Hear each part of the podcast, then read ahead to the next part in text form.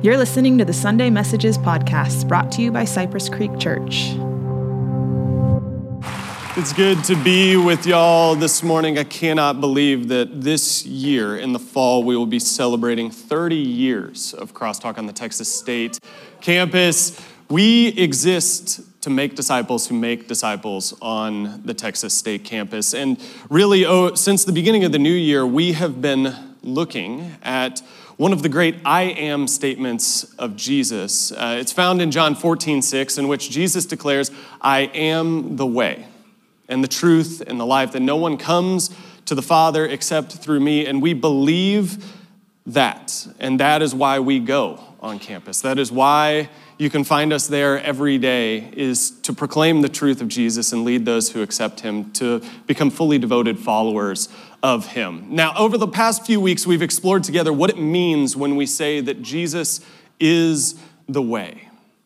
We came to realize that his work on the cross is sufficient for our salvation, that it's only through Jesus that we come to the Father, that there's no other way to right relationship with God except through the atoning work of Christ.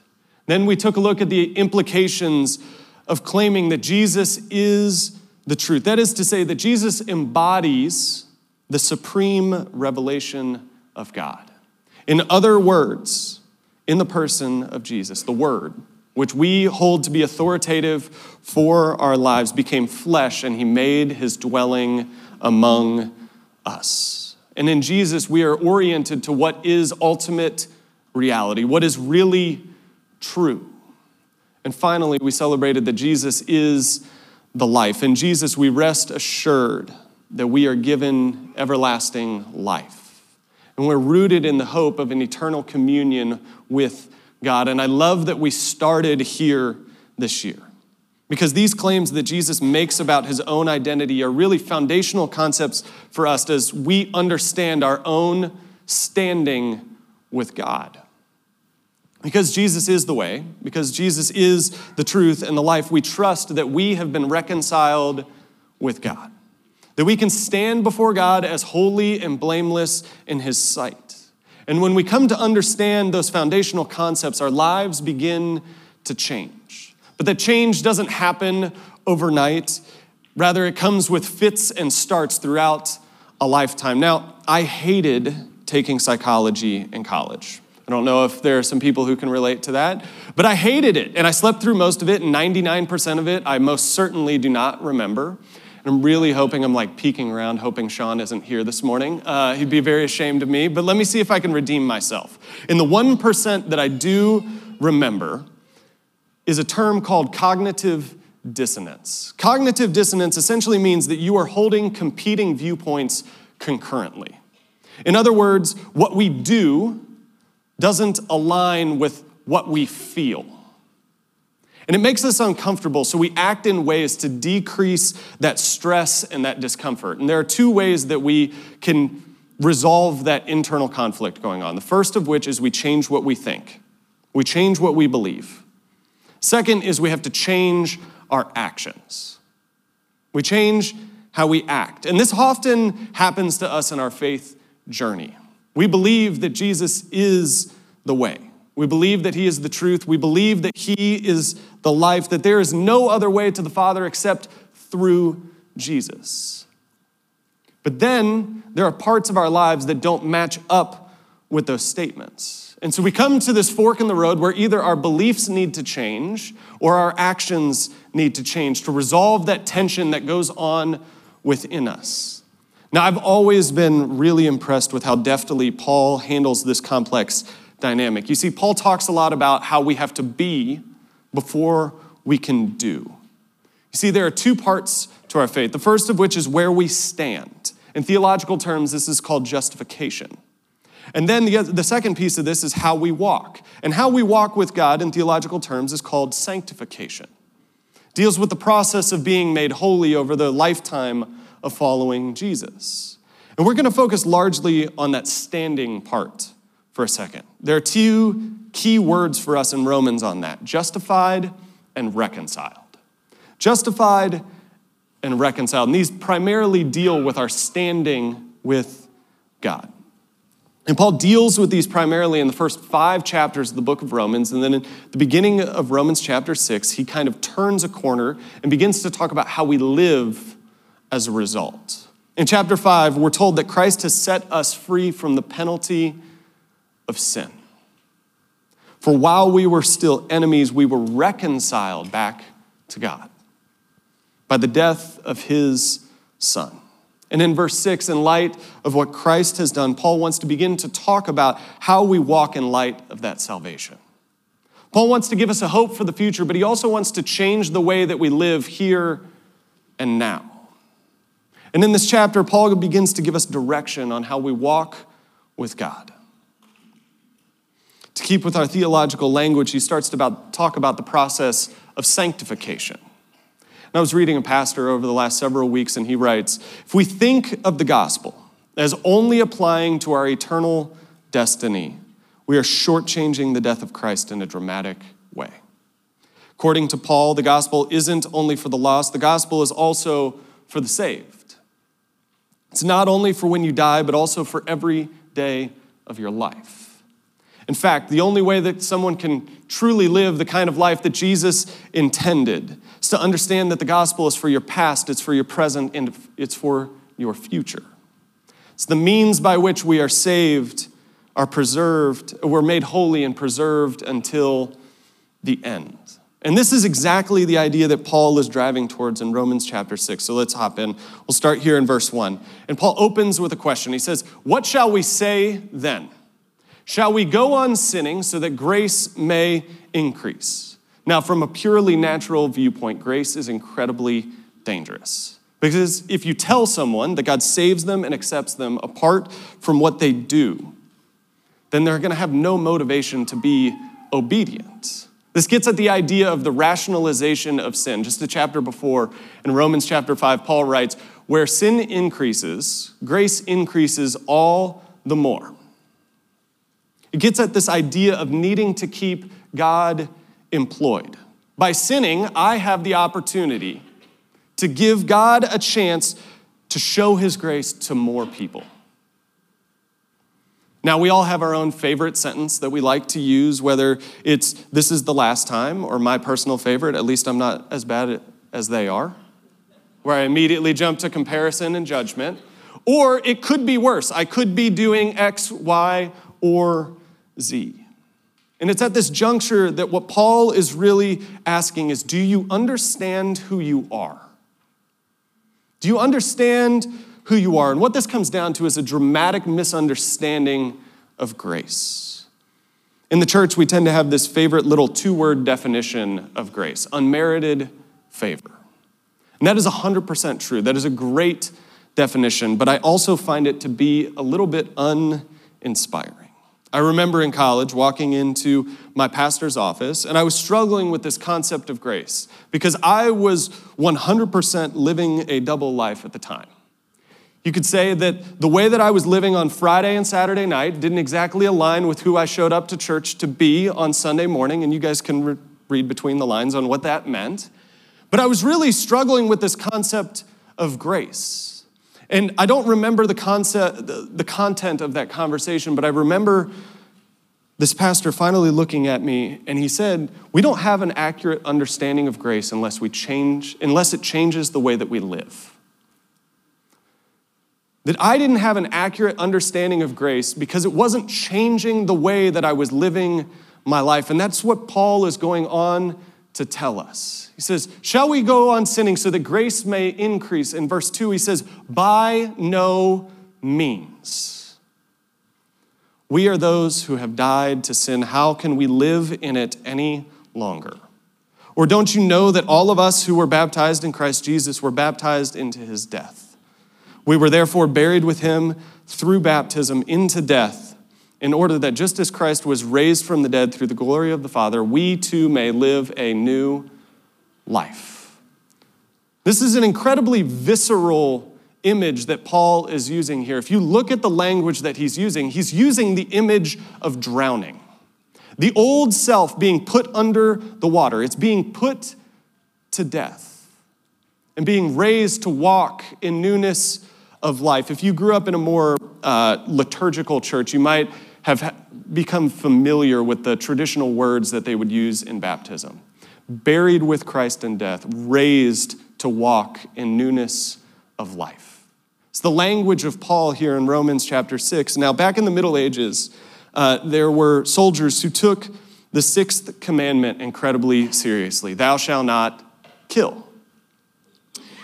And they recognized that this commandment was incompatible with their vocation, which was taking human life. And so they came up with this really creative solution. When they got baptized, what they would do is that is they would get baptized, but they would hold their whatever their dominant arm was, they would hold their sword arm up out of the water so that they went under the water and everything was raised to walk in newness of life except for this one arm which continued to live and was able to do whatever it wanted to do.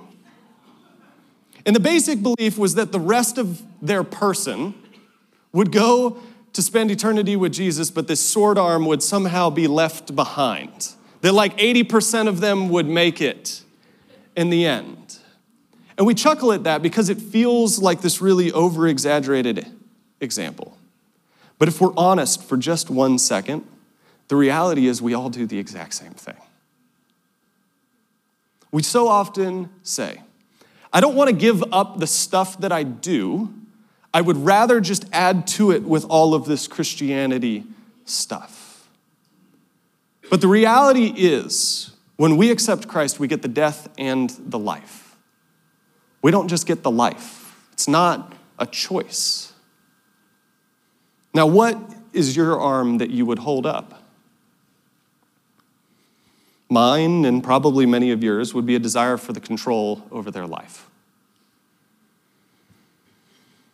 It's manifested through a desire for security, which leads to a pursuit of money or vocation, jobs, a general unwillingness to follow the rules unless they benefit me. Now, control in and of itself is not a bad thing, but it's when we begin to not trust the Lord with our lives and we begin to try and do it our own way that we get into all sorts of trouble. Paul goes on in verse 5 and he says, For if we have been united with him in a death like his, we will certainly also be united with him in a resurrection like his. For we know that the old self was crucified with him so that the body ruled by sin might be done away with, that we should no longer be slaves to sin. Because anyone who has died has been set free from sin. Now, the body ruled by sin is natural. Those of you guys with small children or you guys are grandparents, this needs no explanation. They don't really need to know how to break the rules, it just naturally expresses itself. And if we're honest for a moment, sin is incredibly fun. It's natural and it's really fun, and that's why it keeps us in bondage so much of the time. But Paul here is casting a vision of hope for us. We no longer have to be ruled by or slaves to sin. Rather, we have been set free. In Christ, we experience true freedom. Paul goes on in verse 8 Now, if we have died with Christ, we believe that we will also live with him. For we know that since Christ was raised from the dead, he cannot die again. Death no longer has mastery over him. The death he died, he died to sin once for all, but the life he lives, he lives to God. Now, the best way I can create an image of what Paul is trying to get at here is through the American justice system. If we think about the concept of double jeopardy, not the TV show where you get extra at the end, but thinking about the fact that you cannot, once you've been tried for a crime, you cannot be tried for that same crime a second time. That is what Paul is talking about here. Since Christ was raised from the dead, he cannot die again. The death he died, he died to sin once for all time. So this means that I no longer have to do this dance of rationalizing my actions and then feeling guilt and shame when I screw up that keeps me in this perpetual cycle of guilt and shame and sin. Rather, what Paul is pointing to is the finished work of Christ. The price has been paid and it's done, it's over with. In the same way, Paul tells us, verse 11, count yourselves dead to sin, but alive to God in Christ Jesus. Now, this verse is the foundation of the next three verses. Paul is saying, count yourself, or regard yourself in this way, or look at yourself in this manner. Because what you do will flow from who you are. So, what Paul is talking about here is a perspective shift that's needed in all of our lives. Paul tells us that we actually have to get really serious about our sin. We must understand the addictive nature of it. He goes on in verse 12 to say, Therefore, do not let sin reign in your mortal body so that you obey its evil desires. Do not offer any part of yourself to sin as an instrument of wickedness, but rather offer yourselves to God as those who have been brought from death to life. And offer every part of yourself to Him as an instrument of righteousness. For sin shall no longer be your master, because you are not under the law, but you are under grace. Now, Paul uses a really helpful word here. He, call, he talks about something being an instrument. And so let's think about that concept for a second. Let's take a, a scalpel, for example. If I were to set a scalpel here on this stage, it is neither good nor bad. It just is. It is an instrument to be used by someone. And someone can pick up that instrument and they can do profound harm with it. Or they can pick it up and they can do profound good. They can bring healing in people's lives with it. Paul here is reminding us that our bodies are instruments. Our bodies are instruments, and they too can be used for evil or for good. Later in his letter to the Romans, Paul says in chapter 13, Put on the Lord Jesus Christ and make no provision for the flesh to gratify its desires. Jesus calls us to die to all of these desires and to offer every part of ourselves to Him. And if I'm being honest, when it's put in those terms, I'm really not sure I'm ready for it. And for a long time, I really struggled to make sense of this passage until I saw it actually lived out in my life. When I was in college, I worked for an adventure therapy clinic, and for the most part, I worked with children and adolescents who uh, didn't function in a traditional therapeutic environment. So we would take them outside and we would perform like an alternative method of therapeutic intervention.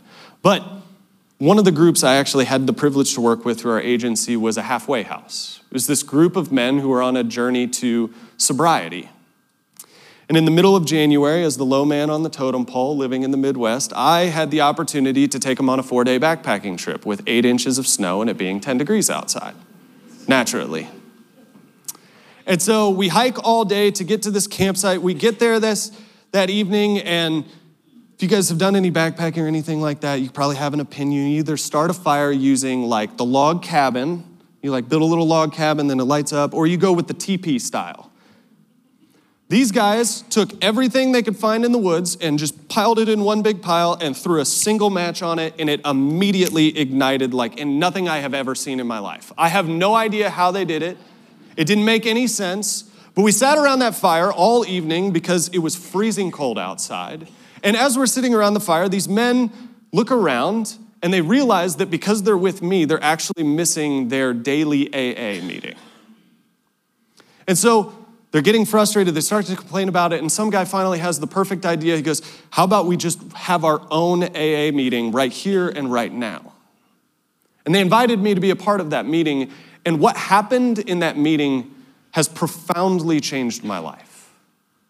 To just be a part of that one little moment in time.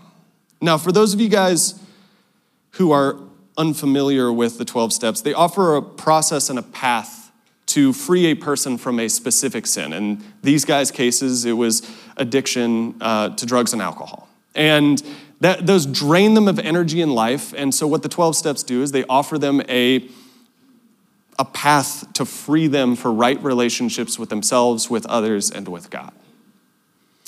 And there are four things that I saw on that trip that I think really helped take this passage and make it real for us. The first of which was a willingness to admit their identity. If you guys have ever been a part of a recovery group, when you go in, you introduce yourself and you say, My name is JD, and I am an alcoholic. And the immediacy of that is that you are willing to come to terms with the fact that you have something you need to deal with in your life. That is part of who you are. And if we really want to get serious about sin in our lives, we too need to be willing to admit our identity. That I have a problem with sin. It's really easy to point the finger out there and they go, they have a problem with sin. But we have to be able to come to terms with and admit to ourselves and to others that I have a problem with sin. Here's the thing sin loves to hide in the dark. It does, it thrives in the dark. And through admitting our identity, we bring it out into the light where we can behold it and we can begin to work on healing and reconciliation. Where God can enter into those dark spaces in our life and to bring newness of life.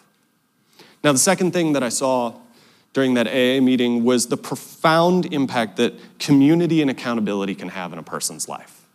Time and time again, what I heard was the role of the sponsor in someone's journey to sobriety one person that they could call in a moment of temptation, in a moment of weakness, who was willing to step into the hurt and the pain and to say that I've been there and I understand what you're going through. We too, as those on a journey to follow Jesus, need people in our lives, those who have been there before us and those who are there with us right now, to walk alongside us and to say, I get it, and there's a hope and a future, and God wants to bring you into freedom in your life. The third thing is this group was currently working through steps 8 through 10, which are all about the confession of sin and seeking forgiveness. What I saw that evening was a willingness of, by these men to admit their mistakes, and not only admit their mistakes, but recognize how it affected their families their sons, their daughters, their wives, their extended family, all of their friends. They recognized that their habit, had caused pain and hurt, and they resolved to make amends. Now, this one is a really hard one for us because every one of us deals with sin. It's pretty easy to admit our own identity. I am broken, I am sinful, I am in need of a Savior. Now, it becomes very, very difficult when I actually have to cop to what I've done. I have to come to terms with the fact that I have things in my life that have hurt other people. And we need to then seek forgiveness with the Father and seek forgiveness with others. Because sin doesn't happen in a vacuum. So often we believe that sin, my sin is my sin, that it doesn't affect the people around me. It doesn't work that way. Whether directly or indirectly, our sin has negative effects on those we are in relationship with. So we need to confess and we need to seek forgiveness in our life. Now, the last and the most important one is that these men were focused on one day at a time, one moment at a time, staying sober. If they focused on being sober a year from now, they were going to fail today. They had to say, I am not going to drink, I am not going to use today, in this moment. And we too need to invite the Holy Spirit in begin to allow Him to change us from the inside out on a moment by moment basis because I am tempted by the sin of my past every day. That's the reality. Paul says, Sin shall no longer be your master because you are not under the law, but you are under grace. We come to a more full picture of the grace of God when we are willing to admit our identity when we're willing to allow a community around us to hold us accountable, when we confess our sins to one another, when we seek forgiveness, and when we focus on one day at a time, one moment at a time, drawing near to the only perfect one, our Lord and Savior, Jesus Christ. Would you pray with me? God, I thank you that you are the way. I thank you that you are the truth and that you are the life. Father, we thank you that there is no way back to right relationship with you other than through your Son. And God, that is a life altering, life shattering reality And then, Father, we wake up the next day and we recognize that we now face the task of following after you more and more each and every day.